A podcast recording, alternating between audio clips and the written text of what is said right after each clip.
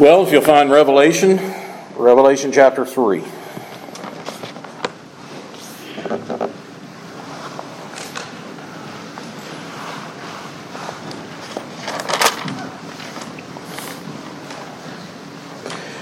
Revelation chapter 3, the church in Sardis. Verse 1 And to the angel of the church in Sardis, write the words of him who has the seven spirits of God and the seven stars. I know your works. You have a reputation of being alive, but you are dead.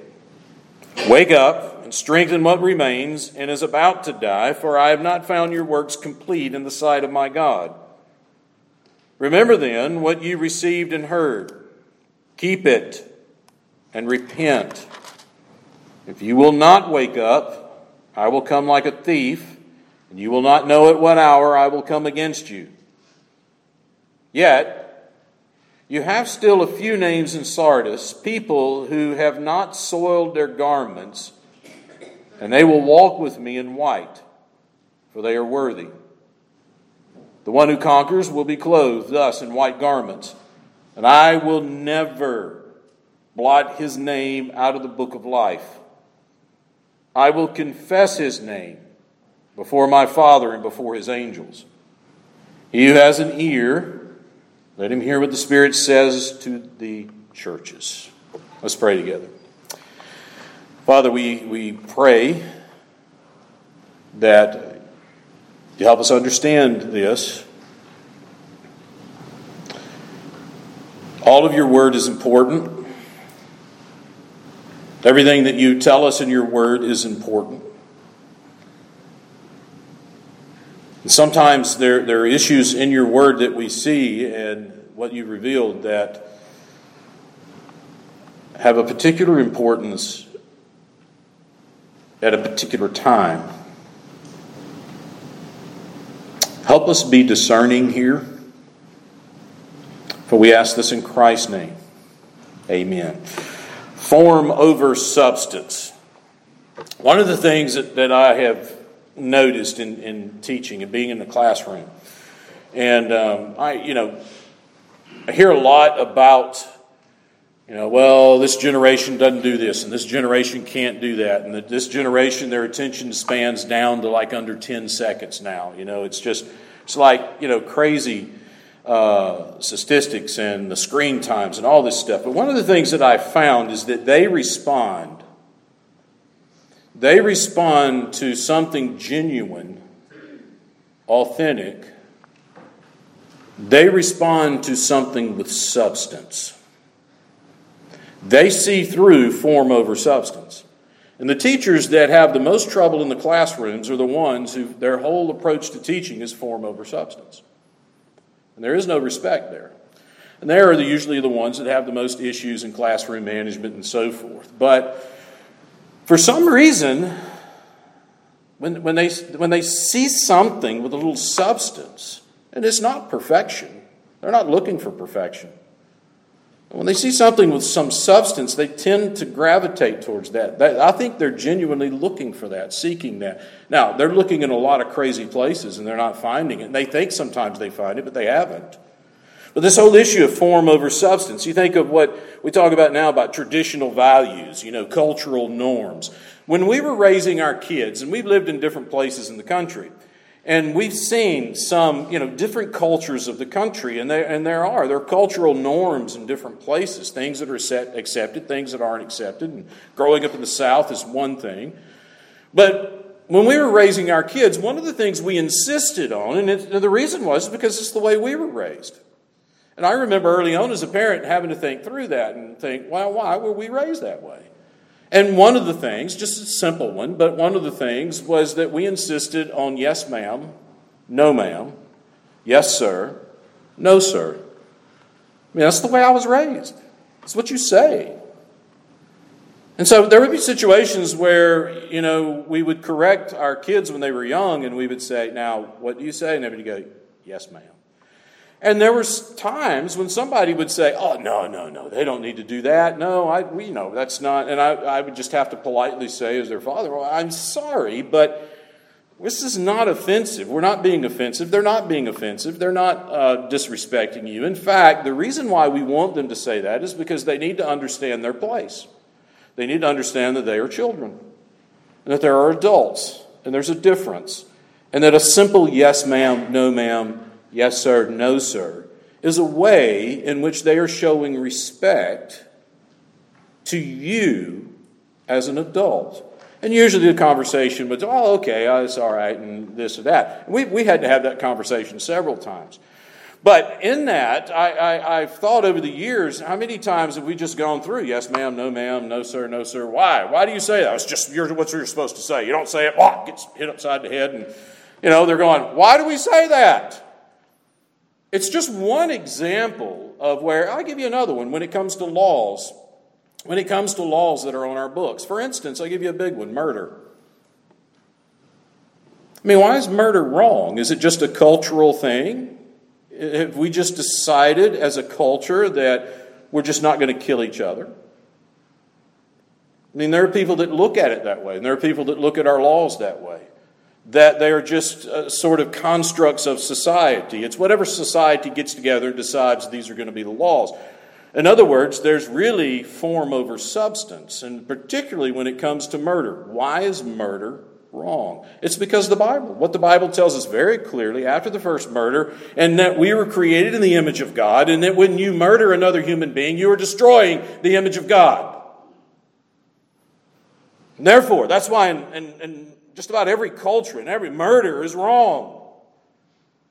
But see, we, we lose that substance and we hold on to a form, and people react differently to it. Some people just check out of it. Some people are looking for all kinds of things. They're like, I don't like this anymore. It's just kind of, you know, this, this form over substance, and what I'm experiencing is nothing but this dead situation where there seems to be no life in it. We're just following rules and regulations, and, and it's just this I don't know. And, and, people check out of that. People look for other things. You know, they try to find something that's going to satisfy it. But I think deep down, deep down, because the way God's created us in His image and the fact that He's placed eternity within our hearts and the knowledge of Him is within us as His creation, I think there's this, this deep seated yearning for the genuine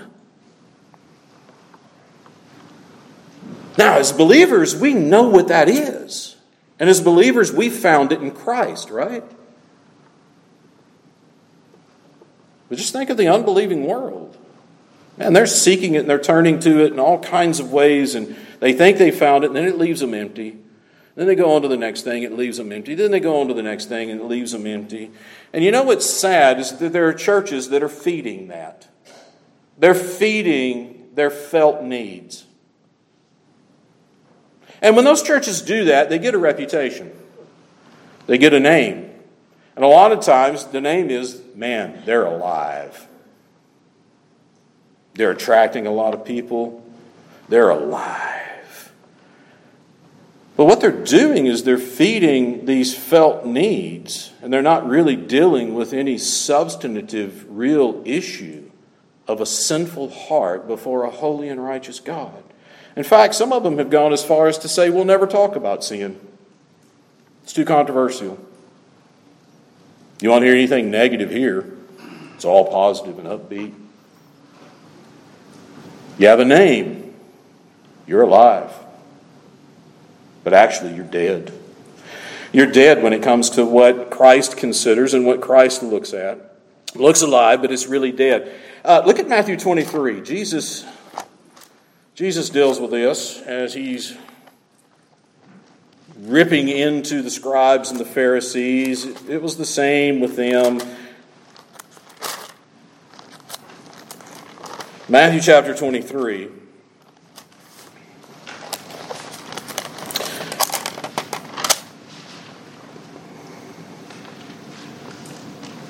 Verse 27, this, this section in Matthew 23 is just these woes, there's seven of them, these woes to the scribes and the Pharisees. And, and look, he's not, he's not preaching here to win friends and influence people. He's not preaching here for a return engagement.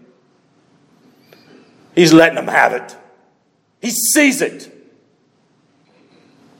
And he's letting them have it. And in verse 27, he says this to them Woe to you, scribes and Pharisees. Now, when Jesus said, Woe to you, it, it, you better stop and listen because it's usually not very good here. Woe to you, scribes and Pharisees, hypocrites!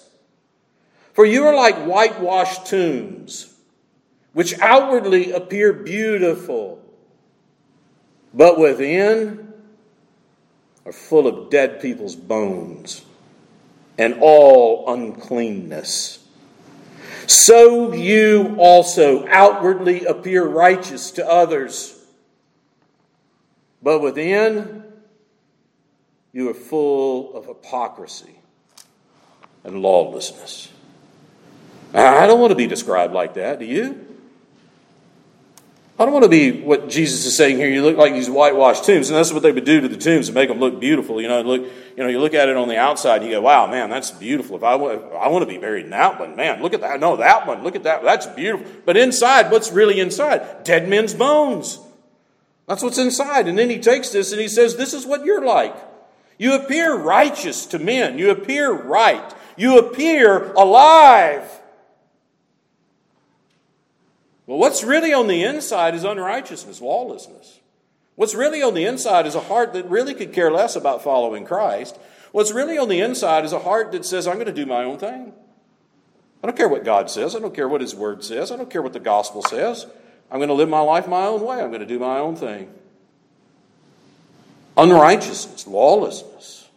Well, that's not, what we, that's not the way we were created to live. That's not the way it was supposed to be. Sin brought that about. But that's not the way it was supposed to be in the beginning. And through the entrance of sin, God then saves us from that sin through Christ. He saves us from that. It doesn't have to be that way. So there's this disconnect that happens between appearance and reality. The appearance of something, there can be a disconnect between that and the reality of it. It can happen to us personally, it can happen individually in our walks with Christ. It can happen that way. It can happen corporately. It can happen to a church. We're dealing with a church here in the church at Star, uh, in Sardis. Ease. Things are easy. Things are good. We, we're really not worried about you know persecution. We're not really threatened by false teaching or anything like that. We begin to lose focus a little bit. Things begin to slip a little bit. We begin to redefine substance so that we start to redefine things that we've held to, that we knew these were some of the pillars and grounds of faith, truth, and so forth. And it all starts to get redefined and jumbled up, and pretty soon there's nothing, but we're holding to an appearance. We're going to meet on Sunday morning. Doors will be open, lights will be on. We'll sing, we'll offer prayers. We'll have a sermon, maybe, maybe not. We'll all shake hands, greet one another, hug each other's neck, and go on about our business. And walk away some Sundays going, man, wasn't that good? Wasn't that good? I don't want form over substance. I don't want that. I don't want that for us. I want something genuine, something real, something that actually changes my life. The only thing that does that is the gospel. The only thing that does that is the Word of God. That's it. That's it. It's the only thing. So, if this is possible, then what do we do? If it's possible, what do we do? How do we guard against it? How do we snap out of it if it's happened? I think these questions are answered here in this letter to this church. And I really, if we look at it, we can kind of look at it kind of as a three step process. One, the first step is there's got to be a diagnosis here. We have to properly diagnose this. Let's think of it like a medical diagnosis. You got to diagnose what's the issue. I don't know, something's wrong. Something doesn't feel right. Something doesn't seem right. Okay, then what's the problem here? We got to diagnose it. And then if we diagnose it and say, ah, that's the problem, then we got to apply the right treatments right? You got to do the right things. You got to apply the right treatment. And then, and then the third step here is to understand and come back to, to an understanding of our safety and our security in Christ. Because when I feel not safe and secure because the economy's good, and safe and secure because my neighbor's not trying to kill me because I'm a Christian, and safe and secure because we're not dealing with false teaching. I'm talking about safe and secure because there is a Savior in Jesus Christ, and I know Him. And He knows me. And that safety and security is regardless of what my neighbors may try to do or think or say or whatever. Right? So, we're into the churches in Revelation. This is the church at Sardis. So, if we're going to diagnose it, and this what's interesting is you notice here with all the other churches, we've been following good, bad, and then these promises, right? This one's flipped. Bad, good, somewhat good. Then we get to the promises. But let's, let's continue on our little journey here.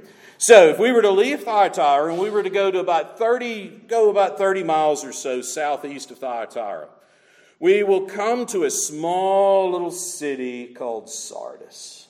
There it sits, sort of situated in the hills and man, we'd look at it and we'd notice one of the first things we'd notice is, man, this city sits up in these hills, and we would notice the sharp rock cliffs on the sides.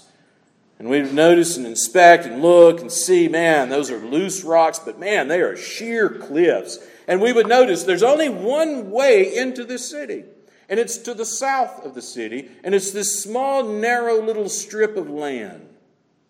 It's the only way to get into the city. All the other sides of the city, sheer, steep cliffs, and man, it just looks like it would scream out at us fortress. Man, there's no way an army could take this. And can you imagine trying to go up that? And we'd look at it and see. And we had also noticed at the junction, there's these five roads. There's a, there's a junction of five roads. And then here's this city sitting up here, smaller city. And we would notice, sort of just below it on another hill or so, would be the ruins of the old city. This city, Sardis, was one of the, one of the chief places in the Lydian kingdom. It was a, a wealthy city early on. Sort of the history of the city, some myths kind of grew up with this, but it was a wealthy city, and gold was at the center of the wealth of the city, according to myths and sometimes legends and so forth. But it was the perfect fortress. I mean, it was the perfect fortress. In the 6th century BC, again, Sardis, it was the capital of the Lydian kingdom. Later, Sardis was the center of the Persian government. This city was only captured twice in its history. It was only captured by an invading army twice. And when you look at it and you go, wow, I see why. Just a casual assault on this city won't work. It was taken in 549 BC by Cyrus, Persia. Then again, it was taken in 218 BC by Antiochus the Great. They did it the same way, basically. What they did is they scaled the sheer cliffs at night and the people in Sardis had put all their fortifications on the narrow strip of land to the south. And they said, There's no way. There's nobody is ever going to make it over these sheer cliffs and invade, you know, and take the city, and particularly at night, that's suicide. And so they were sound asleep. Sound asleep. All their fortifications in one area Cyrus takes it, Antiochus the Great takes it, same way. Same way, and the city falls. And again, this is a wealthy city. The people were known by their luxurious, their loose lifestyles. There was pagan worship. They had a, had a temple to Cybele there. In Roman times, emperor worship was rampant in Sardis, just like with all the cities during the Roman times. This city was living off past glory. The glory of this city was in the past. It was on the decline. Last week, Thyatira was a progressive city on the rise. Sardis, declining. And they're living off past glory. And the city as a whole is sound asleep, rocked to sleep in this cradle of security and so forth. And in this city is a little church. And this church is sound asleep. It's sound asleep and it's got some issues. And Jesus addresses these issues. Well, let's diagnose the issue here. First, proper diagnosis. Notice what he says in the beginning of this. Again, it's the similar pattern that he uses at the beginning of these letters. And to the angel in the church at Sardis, write, this is a command, write these words. The words of him who has the seven spirits of God and the seven stars. The seven spirits we've already seen, Revelation chapter 1, verse 4. Seems to be, as we dealt with there, seems to be some reference to Holy Spirit here. Notice the number seven. Seven spirits, seven stars. These angels, this comes from verse 16 of chapter 1. We dealt with that there. The number seven, completion, perfection. This is the one who's speaking to you. It is Christ, it is the Lord of the church. He's speaking to you. And this is what he says. Here comes the diagnosis. I know your works. I know again completely. I know the language is such, the tense of the verbs is such here, or the tense of the verb here is such that he knows completely. He knows fully. I know your deeds. First, you have a name that you're alive. You probably have a lot of social things. Wednesday night, we sort of kicked this around, and I, I, read this, and I said, Now, what would this look like? And everybody's pretty much agreed. You know, the way it would look would be this. Uh, let's say a church today that would fit this. You know, have a name that's alive, but really you're dead. A lot of social stuff, a lot of activities, a lot of things going on, you know, throughout the week, and all this, and it, it would look like, man, there's a lot going on there. Man, they're doing a lot. Buzz about it good reputation among the people in the community and so forth. But he says you have a name that you're alive, but you are dead. Now, he's, he's using figurative language here. Understand that. What does this look like? What would this look like? We have some pictures of this in the Old Testament. One of the places where we have a picture of this is in Isaiah chapter 1. And when you read through the opening words of Isaiah's prophecy, and you get down to about verse 10, I mentioned this Wednesday night, he calls Israel Sodom and Gomorrah. And he goes through and he gives this description about how everything was business as usual. Man, they brought sacrifices, they did this, incense, they did all this, the prayers. Man, when it came time to worship and when it came time to do, man, the, the show was going on. It was happening. And if you were just a casual observer of that, you would say, man, these people are serious. Holy smoke, look what they're doing. Man, the priest is dressed, the sacrifices are handled in the right way, the prayers are said at the right time, the incense is burning just right. Man, they're singing the right music. They're doing this and they're doing that, and oh, man, they got it going on. And yet, God says, You're wearing me out. You're wearing me out. I didn't require this, this, this form over substance from you. And he goes on and he talks about things like justice and mercy. In other words, his point there is you're going through all of this, but inside are dead men's bones. Inside, you're full of hypocrisy. Because you put on a good show and then you go live as you please. Amos, in Amos chapter 5, there's another picture of this. It's a similar picture. And Amos goes as far as, God goes as far as in Amos chapter 5 as he's describing this scene and you're wearing the carpet in the temple out. God goes as far as to say, I hate this. I despise it. And he goes on and he talks about things like mercy and justice and where is that? We see it there. I want you to go to Galatians just a second. Go to the book of Galatians. Galatians chapter 4.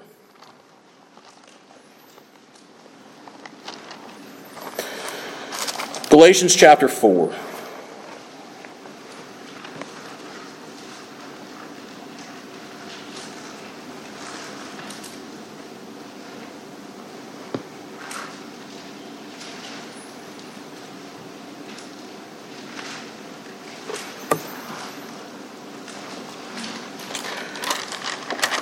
In Galatians chapter 4, beginning at verse 8, Paul's writing. He says, Formerly, when you did not know God, you were enslaved to those that by nature are not gods.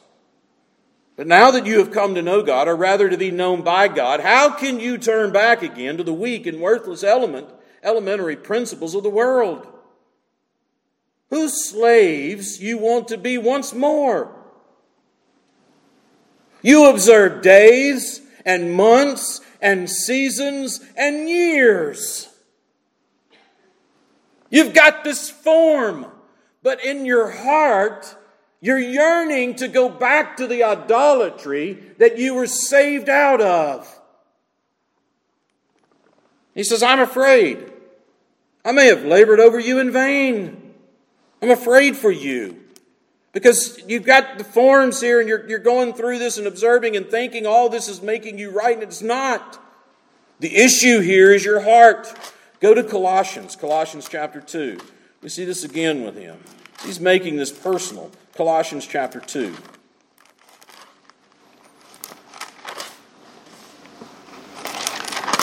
Colossians chapter 2.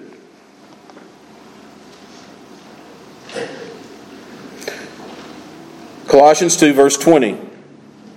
If with Christ you died to the elemental spirits of the world, why, as if you were still alive in the world, do you submit to regulations? Do not handle, do not taste, do not touch referring to things that all perish as they are used, according to human precepts and teachings. These things indeed have an appearance of wisdom in promoting self made religion and asceticism and severity of the body. They have, they have this form and they look great, they look right. Do you see what he says about them? They are of no value in stopping the indulgence of the flesh. Again, they can't touch your heart. Stopping the indulgence of the flesh? And then we could go on to 2 Timothy chapter 3, where Timothy is, uh, where Paul is talking to Timothy, and he's talking about having a form of godliness but denying its power. You see, what can it look like when Jesus says to Sardis, Hey, look, you got a name that you're alive, but you're really dead? Outwardly, it can look pretty impressive. But inwardly, the heart can be just as cold and dead, full of dead men's bones. I don't want to have a name that we're alive, but yet we're dead because form over substance cannot help you live in this sinful world on a daily basis. It can't help you overcome evil. It can't help you overcome temptation. It can't help you overcome the indulgences of your own flesh. Dealing with your felt needs continually cannot help you deal with the sinfulness of our hearts. And when we do that and we allow just to go on, do as you please, live as you please, we're dead. We're dead. And so Jesus says, here's the diagnosis. You got a name that you're alive, but, but you're dead. Then comes the treatment that he prescribes. I know your works. You have a reputation of being alive, but you are dead. And then verse 2, here's the first thing Wake up. Wake up. You're asleep. Wake up. Strengthen what remains. It is about to die, for I have not found your works complete in, my, in the sight of my God. Remember then what you have received and heard. Keep it. Repent. If you will not wake up, I will come like a thief, and you will not know at what hour I will come against you. Yet you have a few names in Sardis, people who have not soiled their garments, and they will walk with me in white, for they are worthy. You need to wake up. You need to be watching. The city was asleep. Can you imagine when Cyrus came up over that cliff. First ones to wake up and look and say, oh my gosh, guess what? We've been had. As a church, wake up. You need to wake up. You need to be watching. You need to be strengthening. Strong commands here. The things that remain. You see, it's about to die. But here's the thing there is hope. There is hope because there's still some things. This is what Jesus is telling Sardis. There's still some things. Now, when he mentions a few people, what's interesting is that with Pergamos and Thyatira, there are only a few people who were giving in to the teaching. Here, there are only a few people that are being faithful. But they're not threatened by persecution. We don't read that. They're not threatened by false teaching. We don't read that. They're apathetic. They're living on past glory, they're living on past grace. And if you're not careful, you'll do that. And If I'm not careful, I'll do that. Man, God's grace was great last week. Man, He got me through. You know, it's amazing what God did last week. I think I'll coast this week.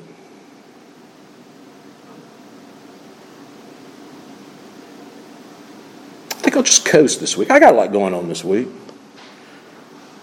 I think some of that will carry over, right? You see how subtle it is? See how dangerous it can be? His mercies are new every morning. Every day brings a new challenge. Every morning brings a new challenge. And I can't just look on past glory and past grace and say, wow, man, I think I'll feast on that for a month or two. No, we give him thanks for it and we move on.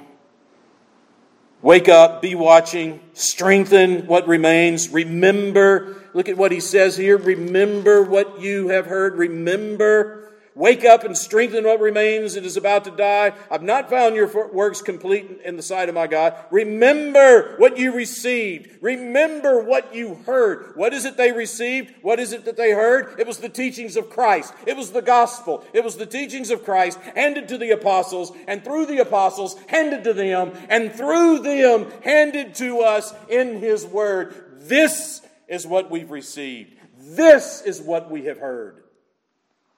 You better remember it. You better. Because if you don't, man, apathy's going to rock you to sleep. The next thing you know, you're going to wake up and go, What in the world happened? How'd this happen? But notice what he says after remember what you've received and what you've heard. Keep it.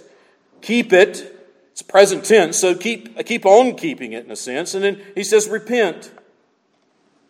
Repent. Turn. Wake up, turn. You this is sin. This is not okay. You need to repent of this.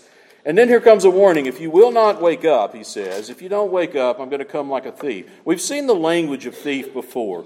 Paul used the language of a thief in connection with the second coming. And all he means here is that Jesus isn't sort of tiptoeing around. What he means is it's unexpected. You don't know when the thief's going to break in. When he comes back, is that what he's talking about here? His second coming? Or is he talking coming in some special judgment? Or is it the second coming? But whenever it happens here, when Paul's talking about the second coming to the Thessalonians, it's going to be like a thief in the night. It's unexpected. You better be watching all the time. You better be awake all the time. You better be remembering all the time. Because when he comes, it's going to be sudden, it's going to be unexpected. I don't want to be found asleep. I don't want us as a church to be found asleep, carrying on business as usual, form over substance. I don't want that. I don't think you do either. I don't think you do either. So he's coming in this, this, this unex, unex, unexpected nature of him, of him coming. And then again, he says, You've got a few here you got a few here who have not soiled or defiled their garments. Let me just say this about white here. When he's talking about white, Sardis had this outer garment industry and wool. And so when he says that uh, you still have a few names in Sardis who have not soiled their garments, to go out in public in soiled garments was, was in a sense, a disgrace. You know, I mean, soiled garments and this is, this is kind of the backdrop of this is the garment industry in Sardis. But yet he says there's a few who've not soiled their garments. In other words, they're still white because he uses the, the, the color white. And they will walk with me in white, for they are worthy. The white here, and we could trace this through, but let me just say this the white here, when you get to Revelation chapter 19, when we eventually get there, we're going to see the church, the bride of Christ and she's going to be clothed in fine linen. This fine linen. This white, fine linen. And we could trace the language of this, the, the white garments. And, and it's here in Revelation and other places, but we could trace it in other places too. Let me just say this the white is the righteousness of Christ. R.C. Sproul used to give this illustration. Let me see if this helps kind of make sense of this. R.C. Sproul used to give this illustration. He, he gave a story. He said there was a priest, he was in his kingdom, and he was, he was going to preach before the king the first time, and he was given his priestly garments. They were white, beautiful, white. He's so excited, so nervous. He's going before the king, and he's going to preach in front of the king. He gets his priestly garments, and on the way home, something happens, and they get splashed with muddy water. And he goes home and he's looking at down the front. It's just mud, it's soiled, and he doesn't know what to do. He tries to scrub them, tries to get them clean. And of course, Sproul goes into much more detail into this story, and he can't get them clean, and he doesn't know what he's going to do. And bam, it's time. He's standing before the king. He walks in, and he's got to preach in front of the king. And he knows I can't go in front of the king with soiled garments, but he has no choice. And just a moment, the king is there, and there's the priest, and all of a sudden, his soiled garments are revealed. And there's a hush. Before anybody could say anything, the door opened, and the king's son walked in, walked up to the priest, took off his garments, clothed the priest in his garments, and said, Preach on.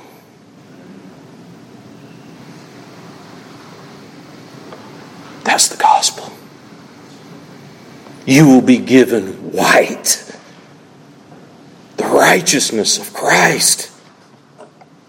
That's the clothing here. You still have a few names here. You got some people hanging on. They've not soiled their garments. And they will walk with me in white, for they are worthy. Well, the last thing, the last step here in verse 5 is the safety and security that comes in that. He says, The one who conquers will be clothed thus in white garments. Here comes the white garments again. The one who's overcoming, they're going to be clothed in these white garments. The white garments are not our works, our works are the soiled garments.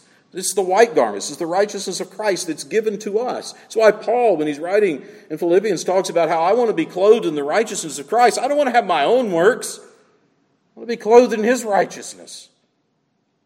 So the one who overcomes will be clothed in white garments. And I will never, this is interesting. I'm not sure fully what to make of the language here, but he says, I will never, never, it's a double negative. I will never, never, I will not, not blot his name out of the book of life. I will confess his name before my Father and before his angels. This security that's in Christ, you will never not be a citizen of heaven. Maybe it was something that, you know, in, in, in the cities that, you know, they kept rolls of people and there was this book and their name was in this book, and if they committed a crime, maybe they're blotted out.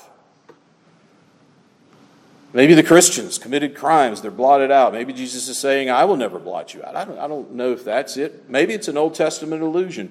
We see books, we're going to see books later in Revelation. We're going to see this book of life.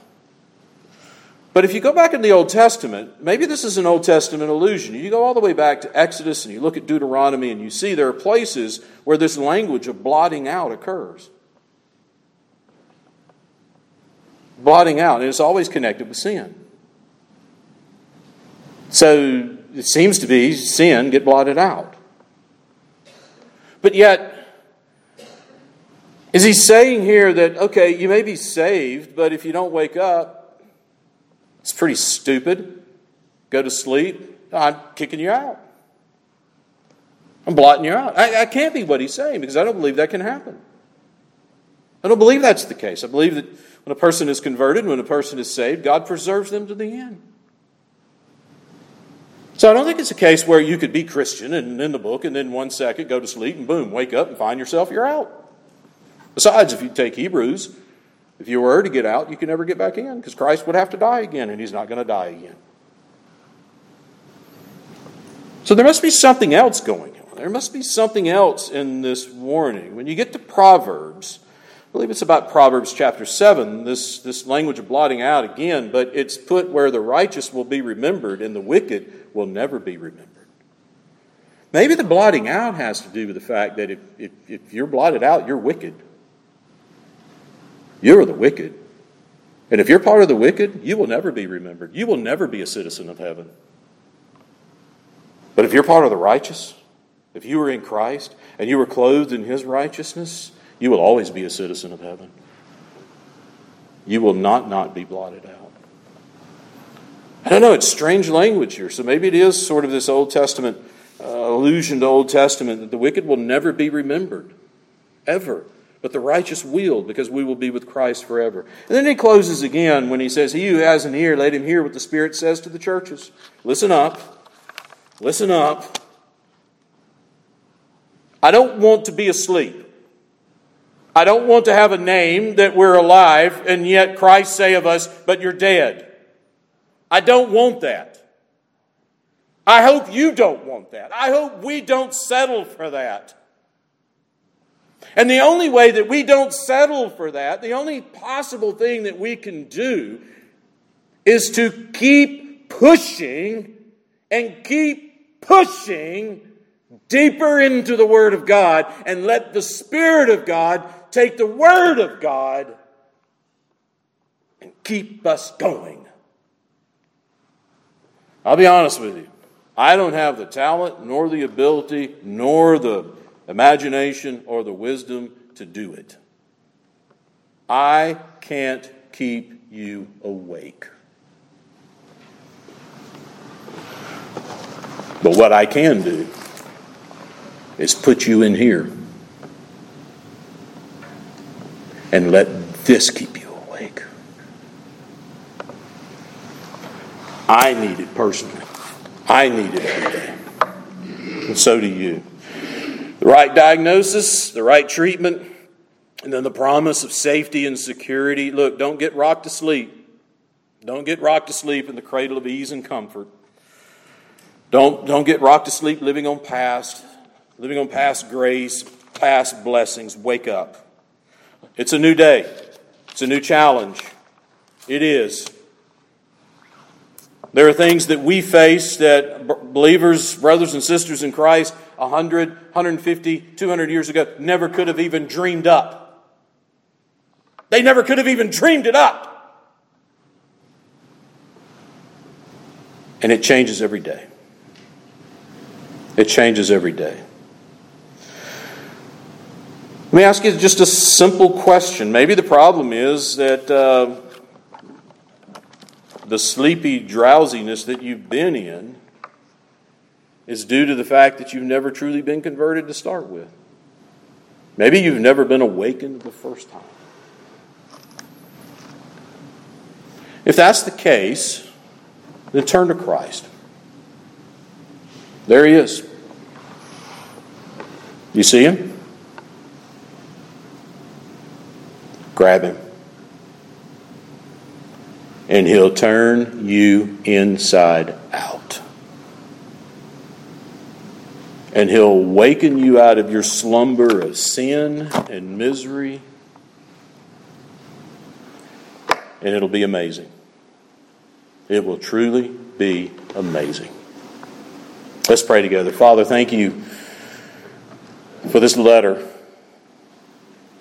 We try to wrestle with what, what it means, we try to wrestle with trying to apply it to where we are. And I pray, Father, help us not to be form over substance. Help us not to just be a name that's alive, but yet we're dead. Help us to pay attention, remember what we've received. We've received the gospel, we've received your word, we've heard it. So help us to keep it, obey it, live it, be strong. All the promises that are there. Knowing that our security and safety is found in Christ.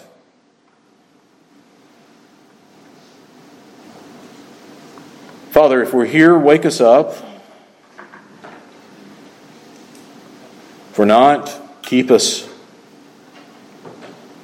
Keep us from going to sleep. We ask this in Christ's name. Amen.